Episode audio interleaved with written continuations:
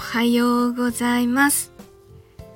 昨日は起きた時からふわふわめまいがしてたので仕事を休んで一日中寝てました。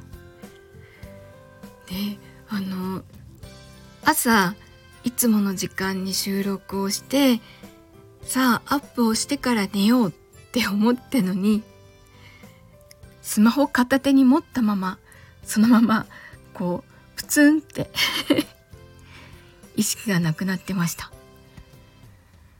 よっぽど体調悪かったんでしょうね。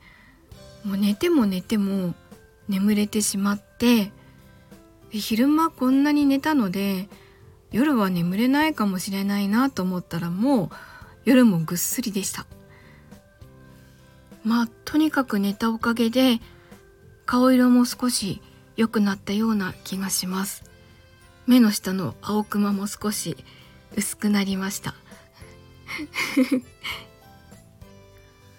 さあ今日は 昨日休んだ分ちょっと行ったら仕事が恐ろしいかなって思うんですけどあのまあ無理せずにでも頑張っていきたいと思います。